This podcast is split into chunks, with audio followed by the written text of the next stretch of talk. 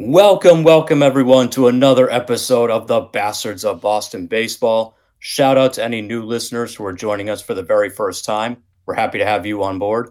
For those of you who have been here from the start, you already know the drill. We live and die by this team just like the rest of you, and we make no apologies for that. I am your host, Jason Kelly, coming to you from Canton, Massachusetts. If you want to find us on Twitter, you can find the podcast account at bastards underscore Boston. Joining me on the show tonight from Reading, Pennsylvania is Micah Storms. Micah, how are we doing?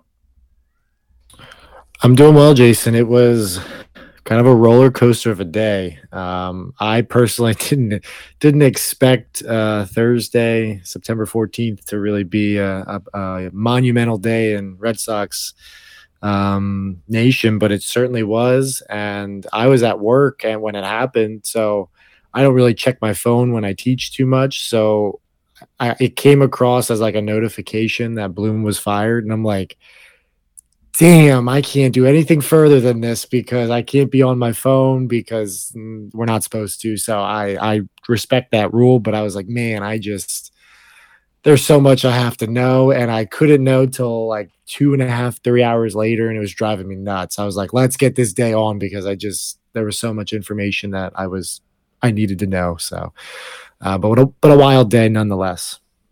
Yeah, quite a bombshell dropped on Red Sox Nation today for sure. Also joining us on the show from Myrtle Beach, South Carolina, by way of Windham, Maine, is Terry Cushman. Terry, I'd ask you how you're doing, but I'm guessing you're still beaming from ear to ear. So I think we all know the answer to that. This should be a New England holiday. Uh, I think I said it uh, previously on the last show. I, I, was on the YouTube channel as well, which everybody should check out if you haven't. But um, the two greatest days in the history of this podcast are the day we won the World Series in 2018 and today. Today's number two, I would say. And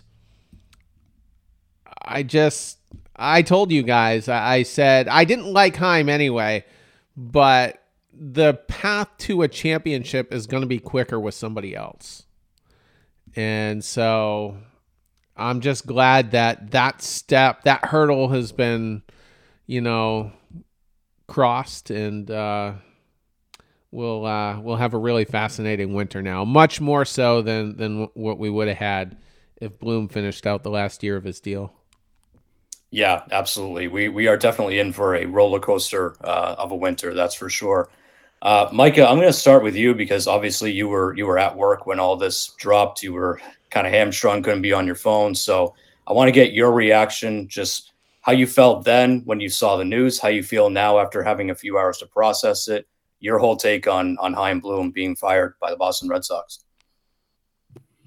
Yeah, so I did get a chance to listen to your kind of instant reaction, and I wanted to just because I didn't want to repeat anything you guys said. But um, Jason, I think you and I were probably pretty similar on how we we kind of felt about Bloom. I I was definitely a fan of Bloom's initially. I thought what he was doing was what the organization needed in terms of you know restocking the system. I thought 2020, 2021 was excellent, and then 22 it was like we're we're we're pretty good, we're in it. But then the deadline, he did nothing, and then he basically ran back the same strategy for this year, and it just didn't work. I mean, it, it, I think this year it had moments, but I, I almost feel like it was probably more frustrating because it just seemed like this team kept the highs were high and the lows were just so low. I don't remember last year's lows being this low until after the deadline. So it, I think the system definitely needed to be rebuilt the way he did because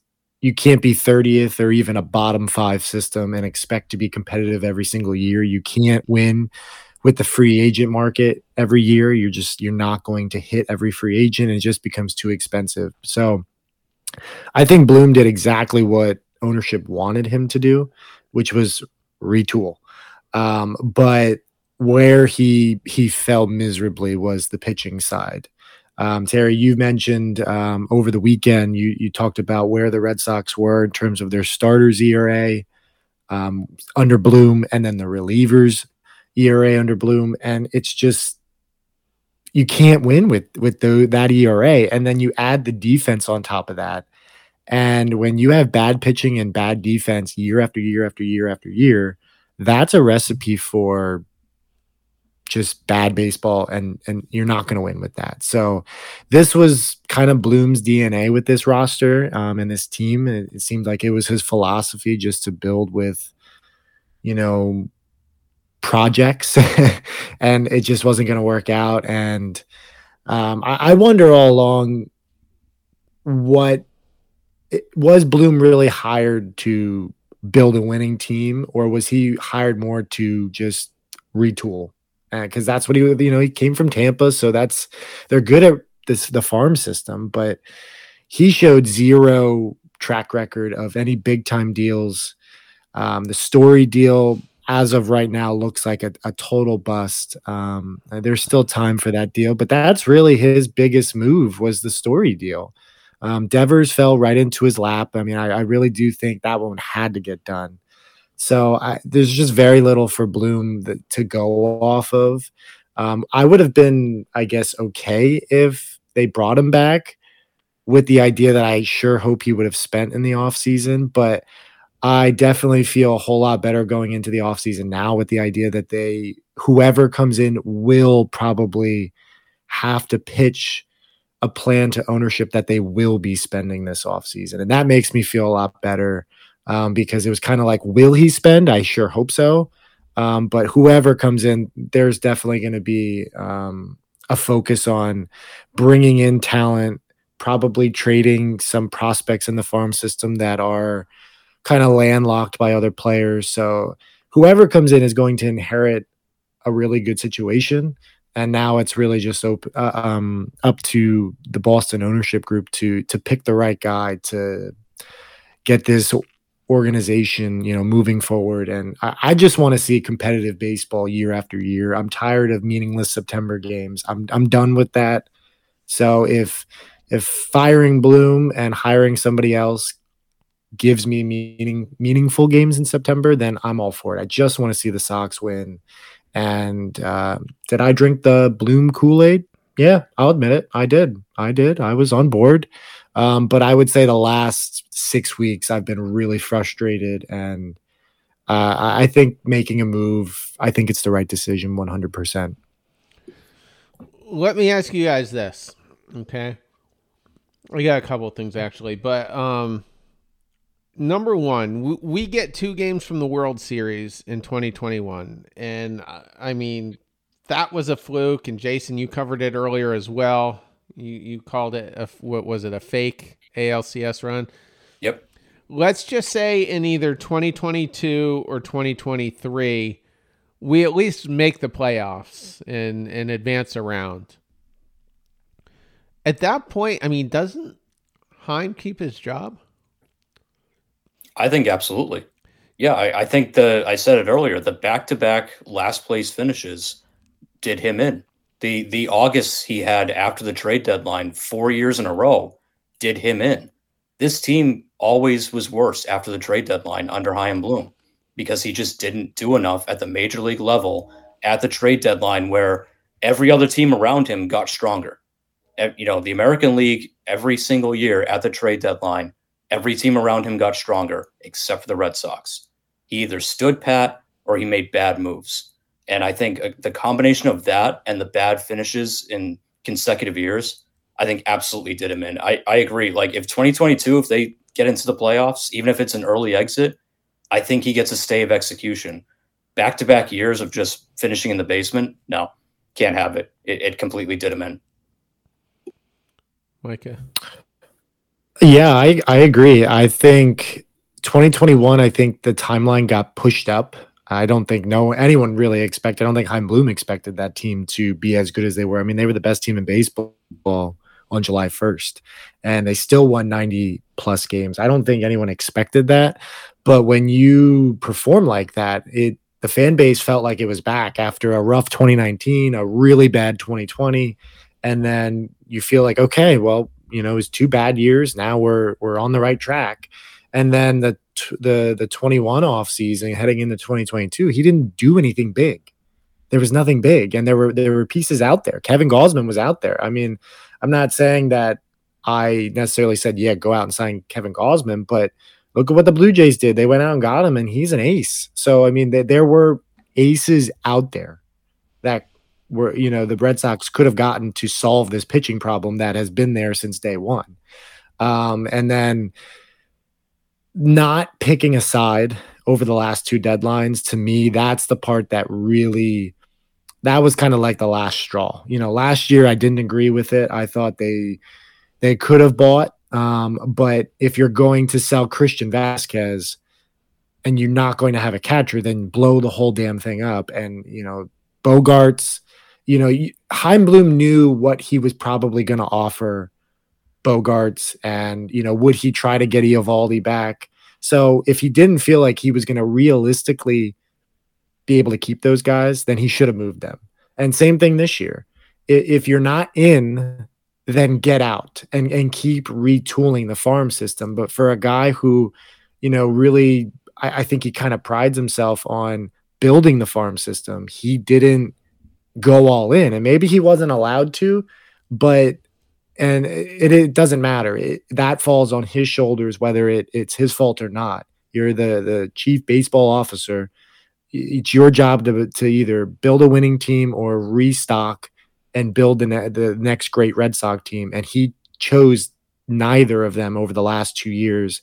And not being in or out, I just for the Boston Red Sox, that's unacceptable. It should be in but it, it could have been out one year and then you're back in it the next year and he chose neither. And to me that to me that's the thing that really just that cooked him. Well the reason i asked the question is because i don't buy that he was only brought in for a four year deal. That's the that's the thing that the Bluminati are championing today. That's what they're they, they're throwing it on ownership as, as much as they want as I mean, at will basically. And I just feel like if Chaim just did a better job, he's still he's still here. You know, I was a huge Gausman guy that whole that whole winter. Um, I was a big Trevor Story guy too. Careful what you wish for. I kind of it's too bad I, I didn't get the Gausman wish instead, but um, but I just feel like he could have kept his job. And I mean, he was up there in the in the owner's booth, you know, just hoping that somehow, some way, this team would find a way to win. He didn't give them what they needed, but it is what it is. Uh, number two, and um, this absolutely floored me. And Micah, you were the one who um, who pointed it out.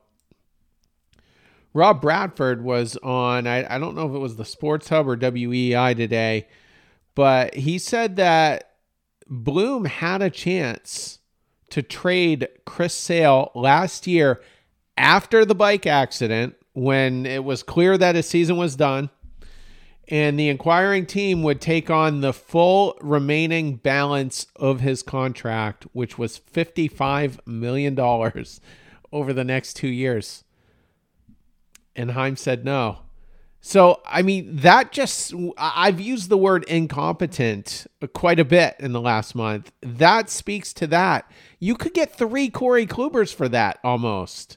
I'm not saying that's how he would do it, but that's probably two very serviceable uh, starting pitchers. And if you're scouting and you're, you know, your nerds in the front office were good, maybe you, maybe you pluck someone out of their system, that's that's a gem. We weren't going to get a huge return on it, but I just the stories that are coming out about Bloom's tenure, and I think there's going to be more coming out uh, over over the coming days. Uh, that's just going to make you scratch your head even more. It's just absolutely insane to me. My favorite part about that Bradford story is that that's now being painted as this wild conspiracy theory that the pro Bloom crowd is now saying, oh, he's making it up. That didn't happen. It's like, well, you guys said the same thing to Carrabis when a week ago he dropped on his podcast said, I don't think Chaim's getting out of November. And they all said the same thing then. Oh, Carrabis is making it up. He's just doing it for clicks on his podcast. Turns out he was right. So what? Now Rob Bradford, who's been a reporter for how long, is now he's just going to make up a story because he what doesn't like Bloom or he's what carrying water for the organization. No, I I believe that that happened. And Terry, you've talked about this with Bloom before that you've heard whispers that he's hesitant. You know, when it comes to making a decision, when it comes to pulling the trigger on a move, that he's been very hesitant and he sometimes just turtles and doesn't do it. This is a prime example of that. He had a chance to dump Chris Sale's remaining salary, which I don't care how much you love the guy. Look, he, you know, I don't hate him personally. He's he's had a lot of bad luck, but that's a smart move to dump 55 plus million and get it out of your out of your system and use that towards something else. Use that towards pitchers that can stay on the mound and not get hurt. You would absolutely do that. Any GM would do that. So, do I think that Bloom had that chance and he just hedged on it and was too hesitant and didn't pull the trigger? Yeah. I'm sorry. I believe that. I like you know, I'm sorry to the pro Bloom people that they don't want to hear these, you know, negative stories, but look, there's a reason the guy got fired. And it's stuff like that. That's the reason. You, you just you've got to pull the trigger on a move like that. Go ahead, Micah. Yeah, I I'm not saying that there, there there's probably more to it than that. Um, because I do believe Sale had 10 5 right? So like I, it's more complicated than that but I, I Bradford has not been anti-bloom like when he reports. He's so like just pushing your narrative that now Bradford has turned on Bloom like I just think that's ridiculous. Like Bradford is reporting and I think he was probably doing it out of respect. He's probably known about this and he didn't want to say it while he was still you know, the calling the shots for the Sox because it would really make him look bad if he was still like if the fans would have found that out and he was still the general manager. I mean, there there would have been an uproar to get him out. Um, so I, I think it's absolutely true. And I mean, honestly, I would have attached a prospect to Chris Sale to get out of that contract. Like, get me out of that $55 million. Here's Blaze Jordan. I, I don't care get me out of that contract. And Terry, you said, you know, could they not have used that money elsewhere? Do you know that Nathan Eovaldi and Kodai Senga made $31 million this year? So, you know, I mean, I know Eovaldi's had his injury problems, but Senga's going to finish probably top six, seven in the Cy Young in the National League. So, I mean, there's your two pitchers right there for Chris Sale's contract. And you could have gotten out of that deal, but you didn't want to pull the trigger for what reason? Chris Sale is not Chaim Bloom's, you know, he didn't sign him. So there's no attachment. And Bloom would have gotten praised and praised and praised if Chris Sale was traded and the Red Sox didn't have to fork over any money to get rid of it, to get out of that deal. It would have been, can you believe that? I mean, that's the momentum type of move that Bloom could have used. Uh, we talked about it at the deadline with Paxton. Like, he needed something to be like, wow, you, you, there's no way to to say he didn't win that one. But there's very few things where you could look back in the four years and say, yeah, that was a slam dunk by Bloom. You know, I can think of maybe one or two. The Schwarber trade, that's that's the one that comes to my mind. But other than that, it's like, how do you not jump at that opportunity? Even if Sale turns it around, no one thought Sale would pitch 100 and 40, 50 innings. Like, and if he did, tip your cap. Like, wow, he stayed healthy. But you're out of $55 million. You can do a lot of good with $55 million. It's mind-boggling, and we'll we'll cover you know more of it later on. Uh, one just other minor thing. I don't know how I feel about this, but it's it's thought-provoking. According to Chris Henrique, um, who mostly covers the Worcester Woo Sox. He's credentialed um, through that organization. He said that an offer for Alex Verdugo was on the table with the Yankees for Clarke Schmidt. Now, I'm not saying I love it, but perhaps with a with a new coaching staff on the pitching side coming in next year, maybe maybe Schmidt becomes that number three starter that that we could, you know, desperately use. Just another, and, sh- and you didn't need Verdugo. That's the thing. I just I, so I'm just so I'm glad I'm glad he got fired. Yeah, I mean Schmidt hasn't had a horrible year, but I, in a way, that's one deal I'm glad wasn't made. I think you can use Alex Verdugo as a trade chip for something much bigger You down the road than, than Clarke Schmidt, but still, it, it kind of still shows just a lack of direction. So you won't dump Chris Sale's money and you won't trade for any other pitchers at the deadline, but you're willing to give up Alex Verdugo, who I get he, he had an up and down year, but through the first half was one of your best hitters. You willing to give him up for the Yankees, what, four or five? That's what Clarke Schmidt is. That's that's weird. Like you could get a lot more for Alex Verdugo if you're willing to attach prospects, which I don't think High and Bloom was willing to do.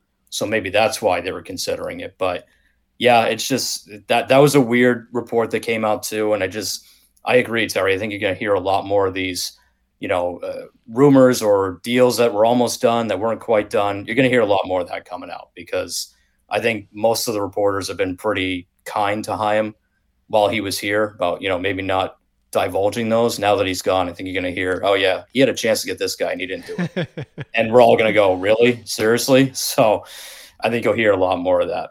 Um, but yeah, interesting offseason ahead. There are a few names being tossed out as potential candidates. Terry, I know you have a few of those on hand.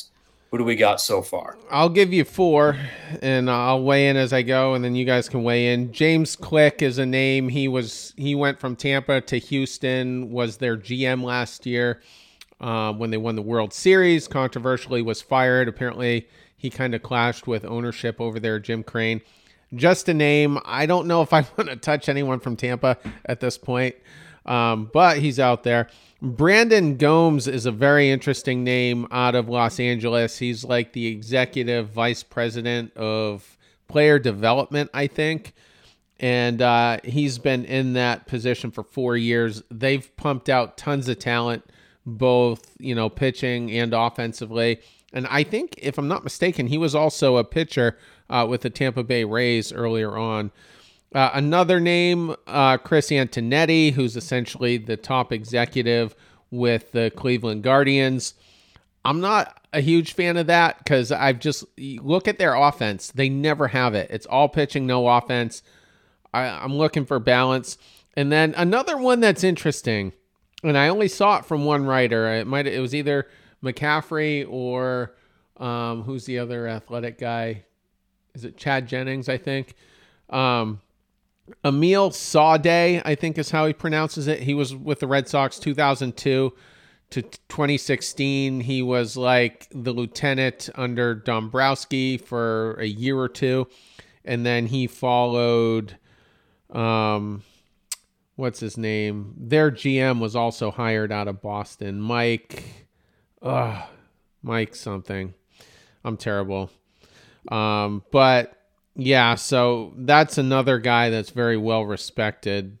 Um, I'd be open minded, I think. He's got three rings. The article, whoever wrote the article said all he has to do in his interview is walk in the office, slap his three rings on the desk, and say, Any more questions? Which, you know, I, I would admire that. But but anyway, um, any thoughts on them or anyone else you have your eyes on? That um that last guy was it Mike Hazen that he followed? Mike Hazen, yes. Yes. Okay. And I, remember seeing that name. Yeah. and he So, would be great, but uh, um, Arizona's like starting to like they're at the precipice where they're going to start competing. They're like pumping out talent right now. Like next year, I mean, if they make the right moves this winter, who's to say they don't pull the upset in that division? So I don't Yeah. think Hazen would leave, and maybe Sawdaye is looking at the same way. You know, I I busted ass to try to, you know, help get this team going, and I'm just comfortable. But Yeah, I think Arizona's close to really competing in, in the National League. I can't say that they're going to win the NL West anytime soon because the Dodgers are still there. That's a that's a tough mountain to climb. But Well, all you need, look at the Orioles, though. That's true. what I'm saying. and yeah, all you need is for the Dodgers to have one off year where maybe you know Kershaw finally retires and Walker Buehler still isn't fully healthy. They're going to lose Urias um, for whatever he's going to go off for. Um, you know, maybe Freddie Freeman starts to slow down. Maybe Mookie gets hurt, And then Arizona, they've got the pieces, they've got the young pieces, and they've been they've shown that they're willing to spend money. They went out and paid for Lourdes Gurriel, and you know they've been shown to every now and then get that free agent. So I don't think Hazen's leaving. Of the guys that you mentioned, Brandon Gomes is the one that I would take a look at. Um, out in LA, he's actually a Massachusetts guy too. He's from Fall River. I heard that. So yeah, yeah. So he's a local guy. Got to imagine he grew up a Red Sox fan. Um, former pitcher, obviously, like you mentioned. I like the work he's doing out there. And look, you got a sweet opening here. I mean, you've got a good foundation here in Boston. You've got a good farm system to deal with.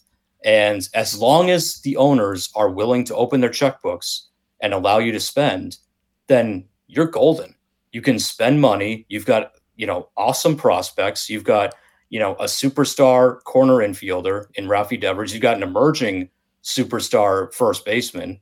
Um, you've got Brayan Bello, who looks like he could be a future ace if you really turn him around, which, given the work that Gomes has already done, he can probably do that. And all you've got to do is go out and just spend the money or make good trades, acquire some starting pitching. The lineup is good. The lineup can score runs. So if you can just bolster the the rotation, maybe add a little bit to the bullpen, this team can absolutely contend. They're not far away. You just have to be willing to make the moves. That's why Bloom's not here. He wasn't willing to do that. Brandon Gomes, I think, could be the guy that could come in, recognize the situation, and say, "Oh yeah, no, I I got like three deals on the table that you know I can make, and you know we'll be in an American League power next year." you know, you want to wait two to three years. I can do it now. So Brandon Gomes, I think, is the guy that I would be the most interested in out of that list. Yeah, I'm with you, Jason. I'm I'm not saying I'm like 100% sold that he's the guy, but of, of the four you mentioned, he's the guy that I'm most intrigued by. You know, Friedman in LA, he's built a machine. He's in my opinion, he's a genius when it comes to baseball. And if you can get the guy that's essentially right underneath him, um, he's been with the Dodgers for the last six years, so he's seen the, how they operate, and we know the Dodgers are notorious for turning players' careers around. The pitching department, they just they solved Ryan Brasier. so I mean he's around these things that happen in LA, um, but also he's seen the Dodgers go out and trade for Mookie Betts and give Mookie Betts the second largest contract in baseball history and go out and get Freddie Freeman. So he's been a part of the organization that's done these moves. Um, but he also, I think, too, still cares about the farm system. Like the Dodgers are constantly churning out talent. And I don't want whoever to come in to be, you know, completely just ignore the the farm system because that's how you maintain, you know, consistent winning because that's what the Dodgers do. They they're good because their farm system keeps giving them talent and then they go out and they they add the key pieces and the superstars around that talent. So I, I just I just want a nice blend of aggressive but also still valuing player development. Um, and I think he could be that guy. Um, but it, it's going to be fascinating to watch. Um, something though that I did want to add is, and you guys briefly talked about it um, earlier was the fact that if Alex Cora is back, and I think I don't know, they, he didn't directly say that he was coming back as the manager of the team next year. Like he he kind of danced around the idea. Um, but he said he'd be back next year, but he didn't say as the manager. But um, I just think it's weird to go out and hire a new CBO and then not give him the opportunity to hire a manager. I find that strange. Uh, maybe that's what they're going to do because the um, the ownership group just loves Alex Cora that much. But um, usually, I feel like the guy who's coming in, he picks his guy, um, and I just have a hard time belie- believing that that would automatically be Alex Cora. Well, that hasn't exactly been true because Dombrowski got stuck with Farrell for a couple years, um, and and then Bloom apparently there was a heated conversation in Puerto Rico between him and Cora, and it, it, it was in regards to the scandal. And the one thing I'm willing to concede on is Bloom probably wanted Sam Fuld and ownership forced Cora on him. I do believe that, but um, I got a new theory that uh, I I wasn't I was pretty scrambled earlier on that show. I, I don't think Alex Cora is gonna be the the GM, but what if he's a consultant? Because that's an important stepping stone in, in becoming a, a top executive, and and that's probably going to fit his schedule better. You know, he he cited family today at least once or twice. Maybe he's going to be some type of a consultant or a, an advisor, maybe an assistant GM, but I don't think he's going to be the top executive though. I'm I'm supremely confident in that based on Kennedy said it's going to be a longer search, it's going to be a broader search. And there were a number of there were a number of signals that they gave that really point away from Cora as far as that position goes. Yeah, I could see Cora taking a position where, yeah, he's not the top executive, but decisions still come through him, right? So he he still has to sign off on any trades, contracts, whatever uh, dis- big decisions come through. So I, I could see that. I because I don't think he's going to manage forever. He, he said it in the past that you know that's kind of been common knowledge for a while that he doesn't want to manage for very long. He doesn't want to be a career manager. Um, I think at some point he does want to move up into the front office. So I could see that. Yeah, I could see them offering him a consultant role, and you know, whoever the new CBO is gets to choose his new manager. That's completely on the table. Yeah, I because you're right. Like it, it's in general, it's not common for a, a, new CBO to come in and oh yeah, this guy's your manager. You know, like it or not. So I, I feel like the way it's done. I feel like it was like over a decade ago, but just lately it, it just hasn't worked out. And I wanted Farrell gone so bad when Dombrowski came in, and then he kept him on for 2016, and it wasn't a great year. And we got I think we got swept in the in the first round of the playoffs, and then for whatever reason he brought him back. I'm like, what are you doing? And and then we had like some epic PR nightmares. Not so much. Uh, well, Farrell had the Jessica Moran thing, but I, I didn't think that was big. But you had the Pedroia Machado thing. You had the Eckersley incident on the plane, and and he wasn't working well with the young kids, and he got into it with Kimbrel and um, Brad Ziegler at various points. I'm like, oh, that all could have been avoided, but but yeah, I I think I, I'm comfortable with Cora coming back if that happens, but I would, in a way, prefer not to. Like I just rather close the book on everything and just start anew. And yeah. Um so yeah, anyway. I could I could go all night. No, I, I hear you. Mike, any final thoughts on that? Yeah, I I just don't understand the fascination with Cora in the front office. Like, I'm not saying he can't do it, but I don't think it's a lock for him to be a guy who just easily transitions right to the front office. Um, I, I, personally would not want him anywhere near being a, a, a main decision maker for the Boston Red Sox. That just seems like way too big of a jump uh, and a time when the organization needs to be very uh, precise with their their decisions coming up. They can't afford to have an offseason where they hit two out of five decisions. They, they really need to to have a nice string of, of big wins coming up in the offseason. I just I wouldn't expect Cora to, to just to be that guy. Would I want him to maybe be a part of negotiations and maybe because he seems like he's really good with the players, maybe. But as a, a, consultant would be as far as I'd want to go with Alex Cora. But I I, I kind of line up with Terry where um, I'd be fine if he comes back and manages the team next year. I really don't have a problem with that. But I'd be perfectly fine with just a whole new coaching staff and then a lot of new, you know, front office members and just kind of start from scratch. Yeah, and it, that's that could very well be where we're headed. Um, it's you know, Cora's fate is not entirely sealed yet. So, you know, there's still a decision to be made there, I think. But uh, without a doubt, we know that there will be a new CBO in Boston at some point. Until then, um, while that seat's still empty, we figured we'd do a little bit of uh, Bastards Fantasy Baseball for you on this show. So uh, we're going to give you an impact move that either of, or any of us would make this offseason, just one player that we've all sort of identified that we would either sign, trade for, whatever the case, um, just to help turn around the Red Sox in 2024. So, Micah, I'm going to start with you. You're playing CBO for now. Who's the one guy that you will target in the 2023 offseason for the Red Sox? Yeah, my guy, I have not heard anything about this. Um, I I'd be surprised if he was available, but I think he would be available because of the circumstances of his team. And the guy that I'm thinking of is Reid Detmers of the Los Angeles Angels. Um, I'm assuming that Mike Trout really could be dealt this offseason.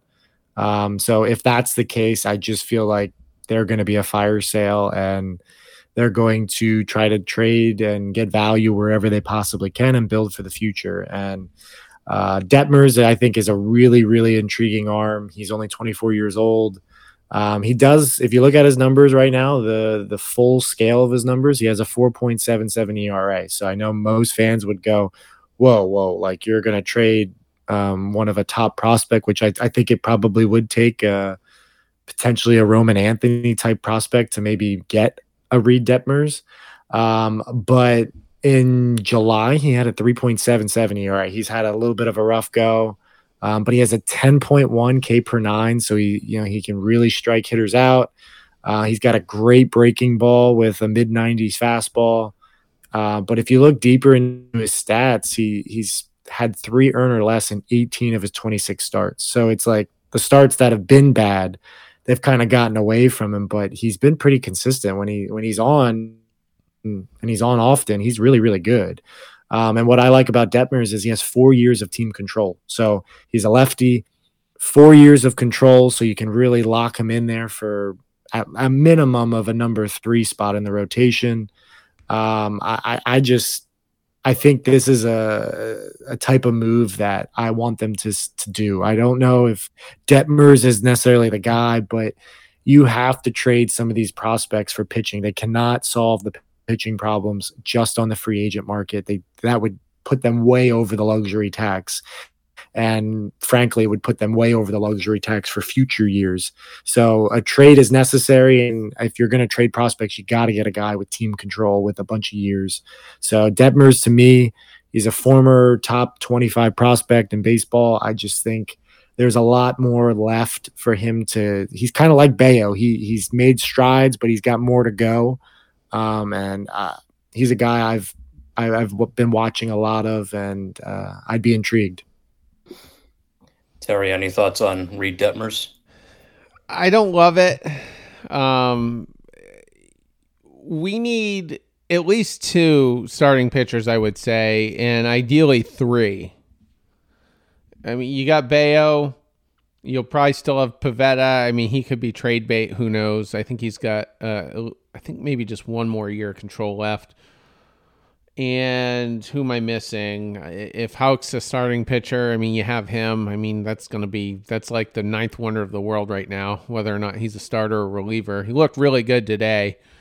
Um, but I just feel like it's a risk. And, you know, we need more of the sure thing. I mean, if it works out, great. I'd hate to give up a Roman Anthony for for a guy like him, but um, but we'll see. Yeah, I have to see what the package looks like. You know, in terms of the final packet, like giving up Roman Anthony for Reid Detmers. I know, it, you know, the pedigree on him is great. You know, former top prospects, left-hander, um, has good stuff, but man, he he really has regressed a lot. And you can chalk that up to him being stuck in LA. A lot of pitchers don't do well there, so I get that. But a lot of pitchers haven't done great here either. You know, it's it's not like the Red Sox or the Dodgers where you could say, well, just bring over here, we'll we'll fix him. I, am not con- convinced of that. And yes, he's young, but doesn't mean that he's worth trading. You know, a, a guy like Roman Anthony for. Now, if the package is Blaze Jordan and a couple of lower level guys, I'm in, right? Because we've talked about Blaze Jordan in the past. There's no path for him to the major leagues, at least not right now, unless you're going to DH somebody.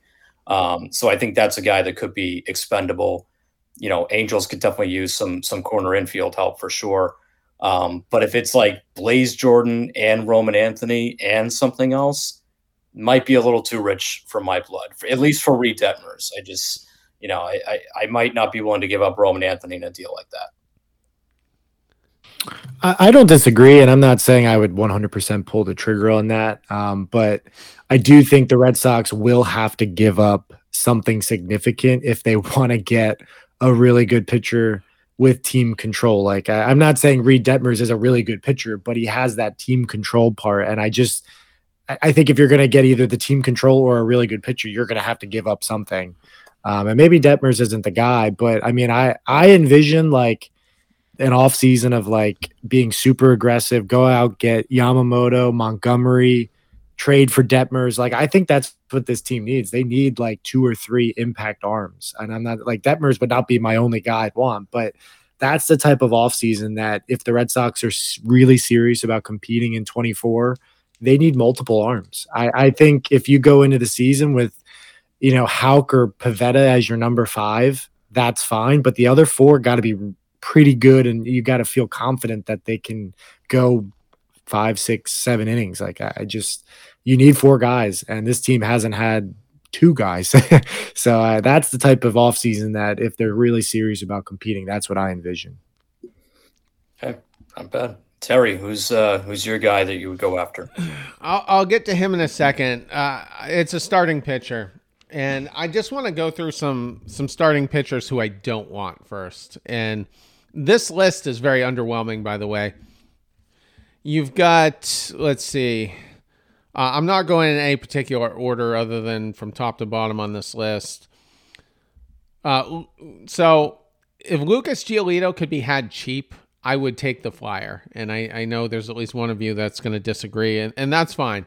But he's 29, and I, I just think he's he's fixable with the right coaching staff. Uh, going down the list, I mean, Andrew Heaney, uh, Brad Keller actually could be interesting. I didn't realize he was a free agent. Uh, you got Michael Lorenzen, Seth Lugo, Lance Lynn.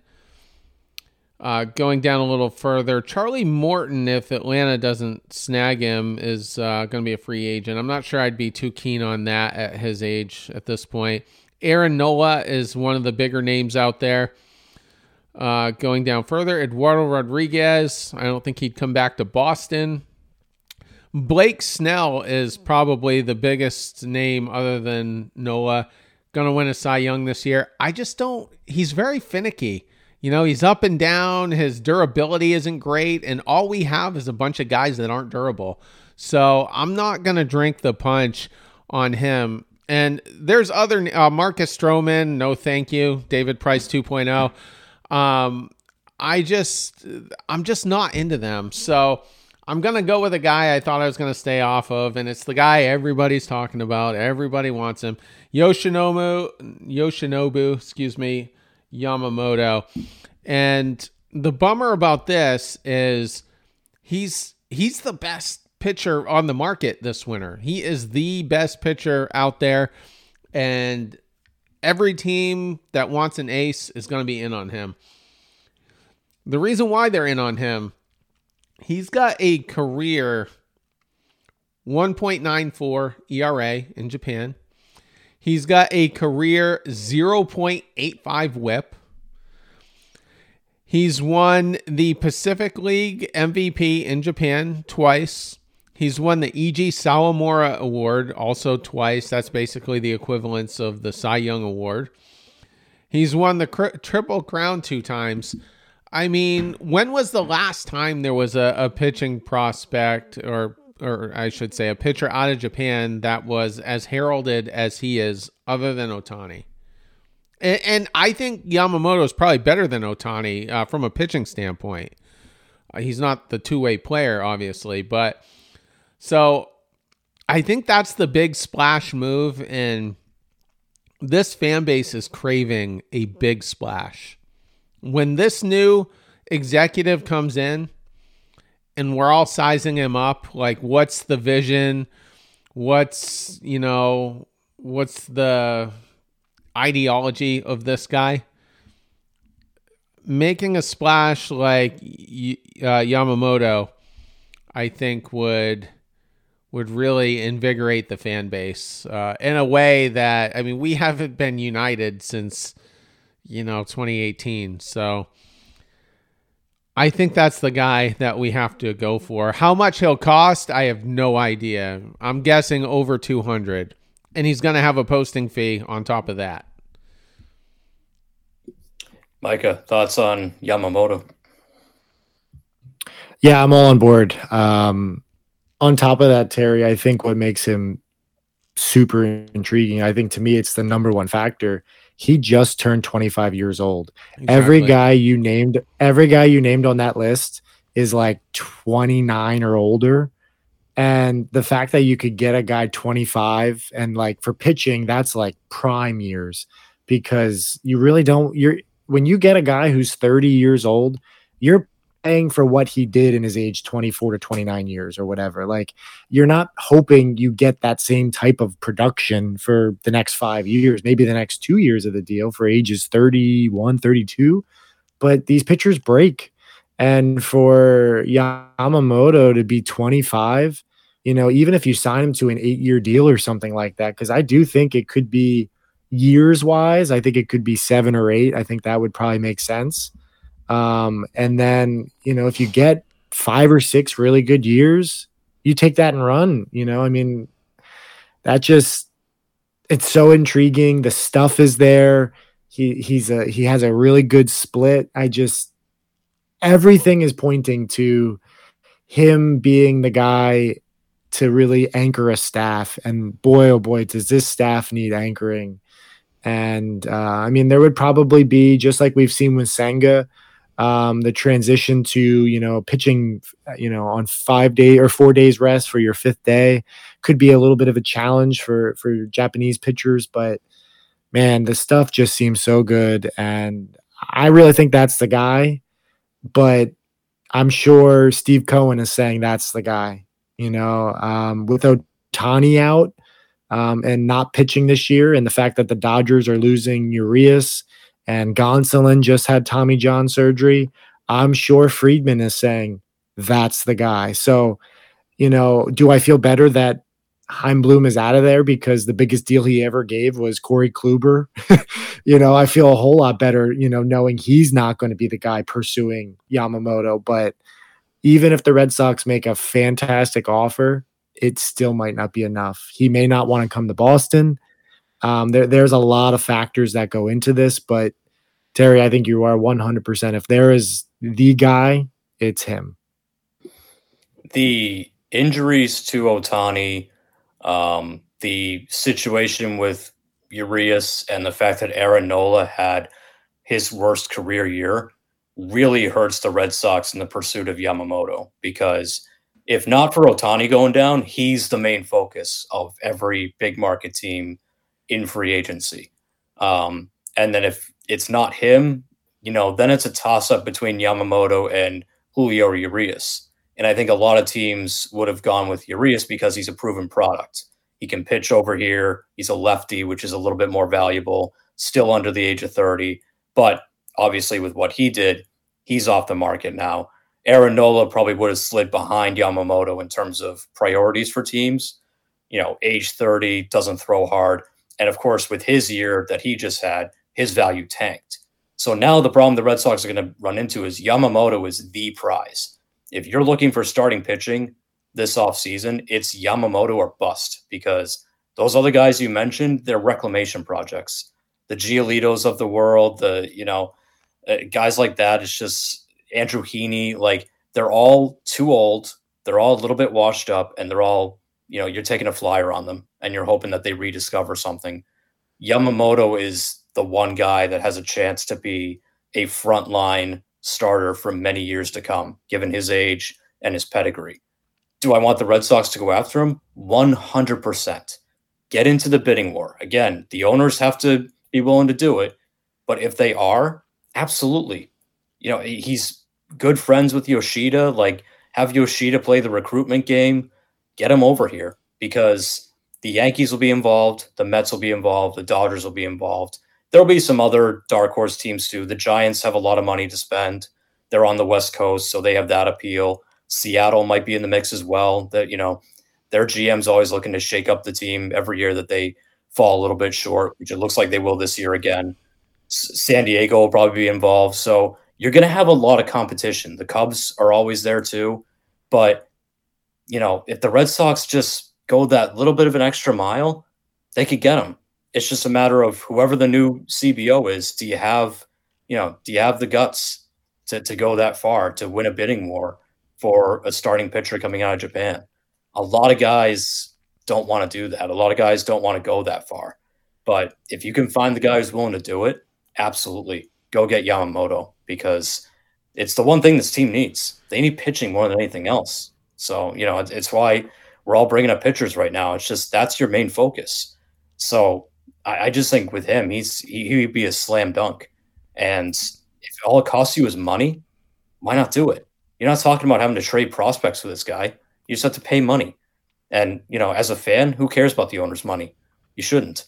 It's their money, not yours. Like, don't worry about it. So if all comes down to is money, there's no excuse for the Red Sox not to get him. If it turns out that he really wants to be on the West Coast because he wants to be closer to Japan, then nothing you can do about that right? That's just you know you're you're not going to win that battle. But you know, I think that same rumor came out about Kodai Senga, and he went to New York. So you know, these guys will go where the money is. They're not all just obsessed with being on the West Coast and being closer to Japan. A lot of them will just, hey, you got the biggest contract? Yeah, I'll go play there. No problem. So if it turns into that, no excuse for the Red Sox not to get him. Do you think? Well, let me say this first.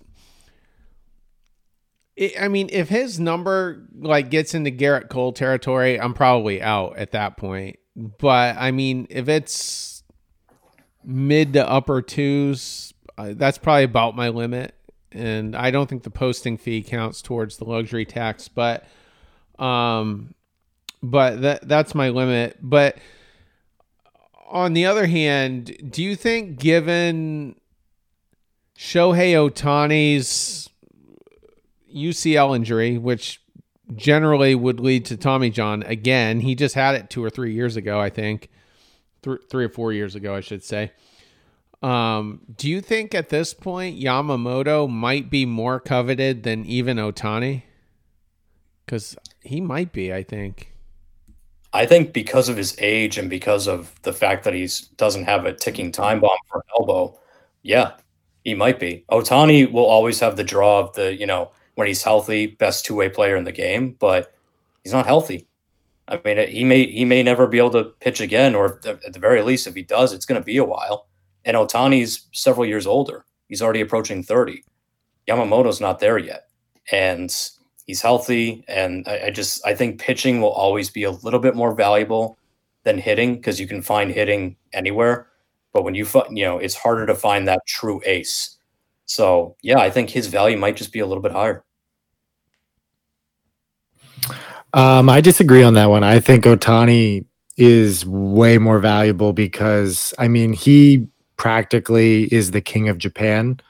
And if you put Ohtani on the Red Sox, all of a sudden your jersey sales just go through the roof and the marketing goes through the roof. Even if he doesn't pitch, like if he just hits, he could hit he could probably break Aaron Judge's record if he just focuses on hitting. Like I just think he has established himself as just an incredible player um, on both sides. Um, yes, the injury you might lose the first year essentially or the first couple months, but I just think he is just must watch TV because of what he's done. Um, do I think Yamamoto for the next year and moving forward would probably be more valuable? To the Red Sox? Yeah, because they need pitching. They don't really need, I mean, not that they don't need a guy who could hit 50 plus home runs. They could absolutely use that, but they just need pitching in the worst way. But in terms of putting fans in the stands, I, I don't think Yamamoto comes close to Ohtani on that one. I think it's Ohtani and it's by a landslide.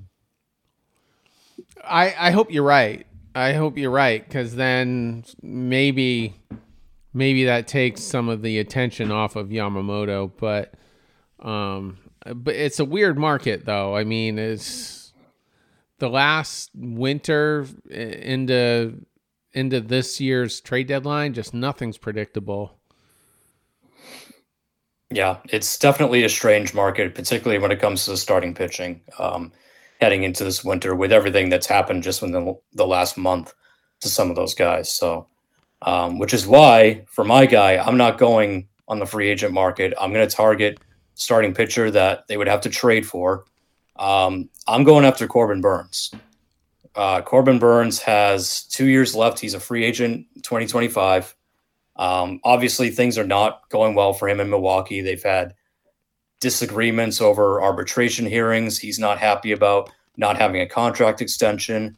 Milwaukee's always that team that people pick for the NL Central. Oh, this is the year they're, they're going to take that next step forward. And they never seem to be able to do it.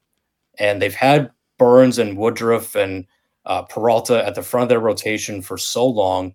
They just haven't been able to crack the NL Central, which is not a good division. It's actually a pretty bad division, maybe one of the worst in baseball. So at some point, Milwaukee's going to want to shake things up. I have a feeling they know they're not going to be able to keep Corbin Burnes. So they will definitely take calls. Now, the difficulty here is it's going to be a bit to get them. You, you are going to have to give up some prospects. I think realistically, I would offer them Miguel Bleis, Blaze Jordan, and then I would offer them one of Tanner Houck, Garrett Whitlock, maybe Pivetta, whatever they want to supplement their own rotation with the loss of Burnes. But I think it's going to take something like that. Miguel Bleis is your number five prospect. So that's that's the starting point. You're you're looking at starting there. Blaze Jordan's your number 12. The reason I picked those guys in particular, Miguel Bleis is a right-handed hitting outfielder.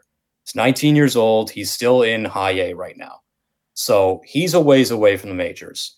Roman Anthony is also 19 years old. He's already in double A. So right there, you've got an outfielder that's tracking ahead of Miguel Bleis.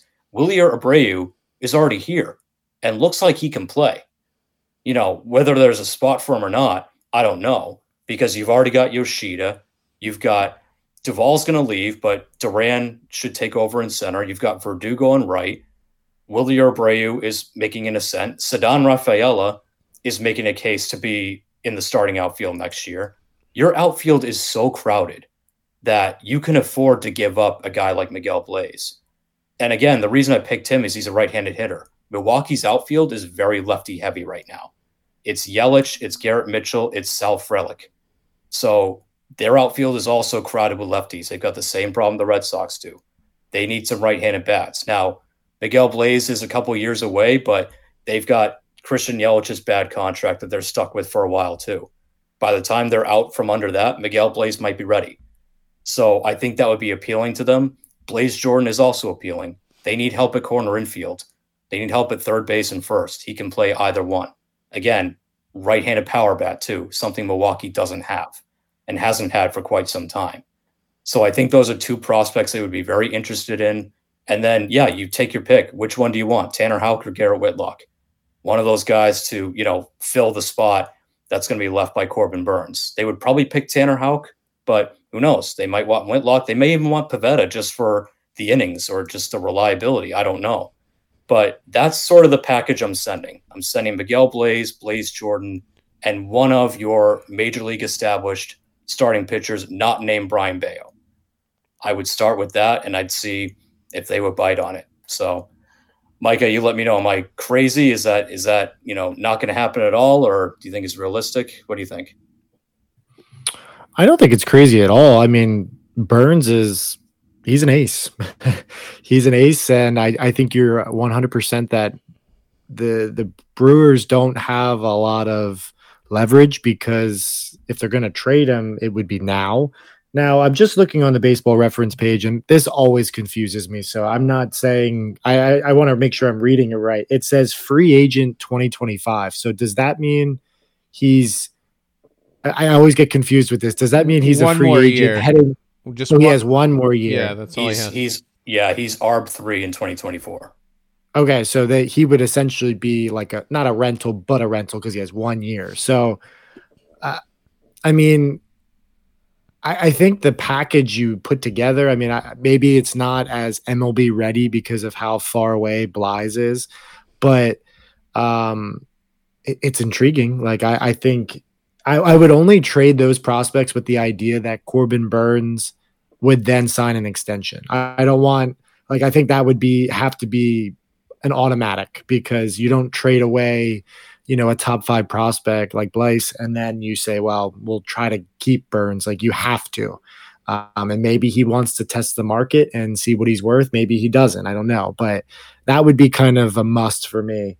But that's intriguing. Like that's really, really intriguing. And I don't know what the Brewers could get when they have no bar, no leverage and he has one more year. So like they have to trade him now or they have to wait to the deadline and who knows how much value you're really going to get at the deadline. I, we've seen it kind of diminish over the years, so I feel like this is probably their best chance to get the most from out of him.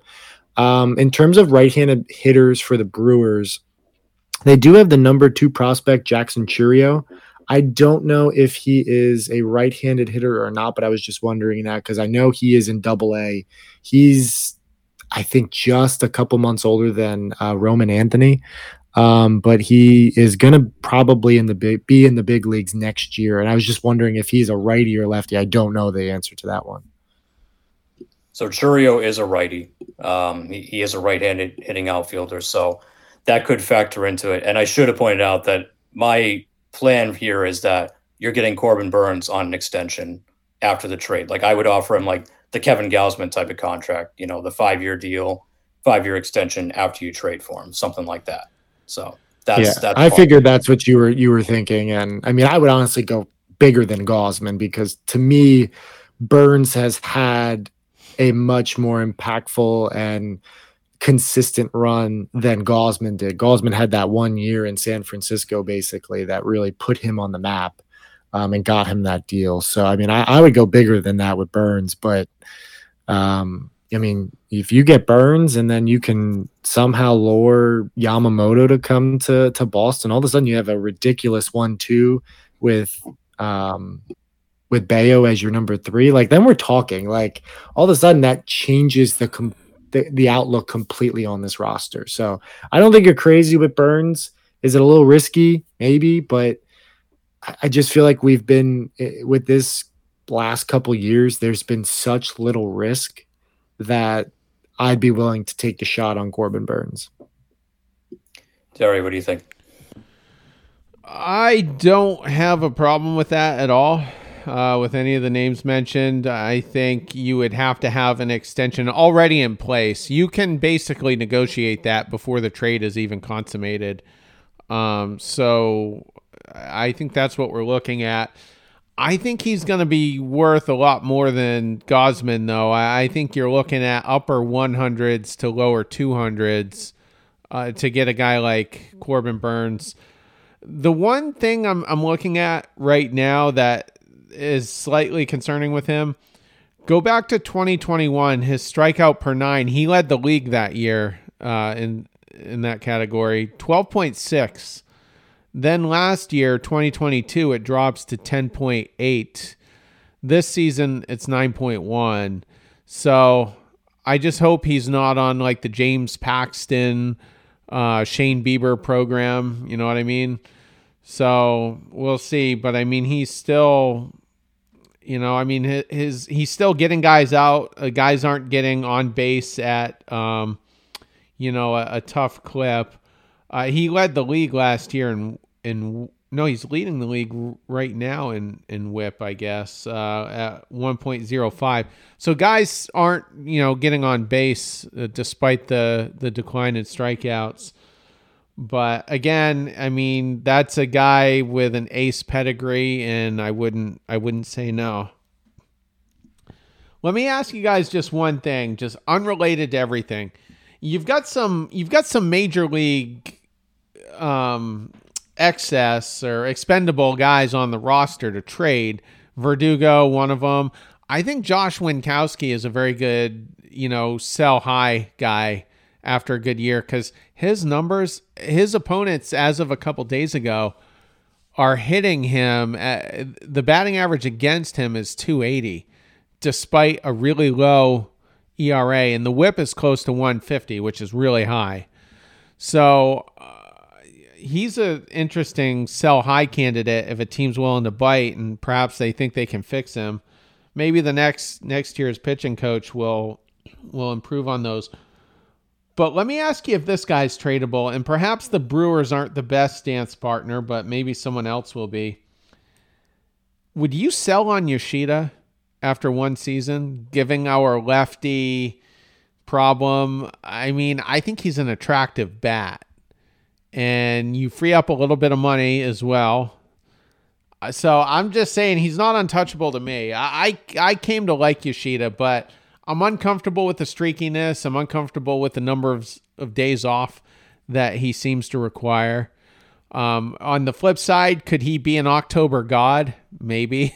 so, I mean, that's, you know, what makes me okay with keeping him. But I think you can get away with it. And you got a lefty problem. Even after you trade Alex Verdugo, you have a lefty problem still.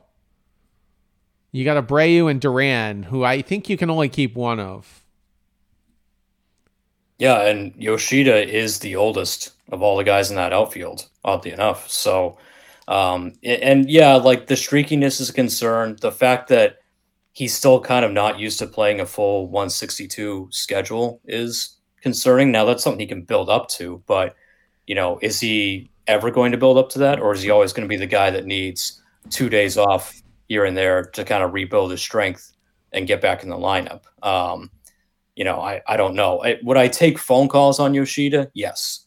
I obviously I, I think the only guy on this, you know, the major league roster you don't take phone calls on is like Devers or you know, uh, or in your system like Bello. Marcelo Mayer. I yeah, Bello. yeah, like Bello too. I agree. I wouldn't. I wouldn't take calls on him. Casas too. I'm. I'm yeah, not trading Casas. I wouldn't either. Casas probably not. Yeah. yeah. But apart from those guys, I'm picking up the phone for pretty much anyone else you know, Duran, um, you know, any of those guys. Yeah. So I don't think it's out of the question. I'm just wondering. I think there's value. So, but go ahead, Micah. There's a part of me that is really intrigued to see what Yoshida can do in year two. I mean, it's just such a big adjustment to come over to the United States and play such a long season. But at the same time, he is, I think next year will be his age 31 season. So, like Jason said, is is he really going to ever get fully built up to that when he is in his low thirties? I don't know, but I I think Yoshida is a perfect guy to have as like your fourth option in a lineup. Um, so if you have Devers, Casas, maybe one more guy, I, I I don't like him hitting middle of the order. I never liked him hitting fourth. Um, he's not a three hole hitter. If he hits two or five or six, I really like that. Um, I if you trade Yoshida, does that automatically rule out any other any chance of getting Yamamoto? Like, would that in, would that impact that? I don't know. I mean, that could just be a you know a coincidence that you know he come like if he goes, does Yamamoto come in? I I don't know. I feel like that would be kind of weird, but uh, it's interesting. Yeah, I mean, again, I, I think they'll have a lot to consider. You know, whoever the new guy is, he's gonna be fielding a lot of phone calls and hopefully making a lot of phone calls. So um, I think he's got a lot of different directions he can go, a lot of guys that he could potentially sell on, um, apart from the ones that we mentioned, hopefully. But yeah, um, definitely going to be an interesting offseason. We'll see if any of these names that we just mentioned come up. Um, it could be different names as well. We'll see. It, it's going to be quite a ride, but we'll be with you guys for the full thing. So, with that, we're going to wrap up this episode. Uh, we will be predicting the Blue Jays series this weekend, so we'll be giving our predictions for that. Keep an eye out for that. And then the weekend crew will have you guys on Monday to recap that very Blue Jays series. So, till then, everyone, take care.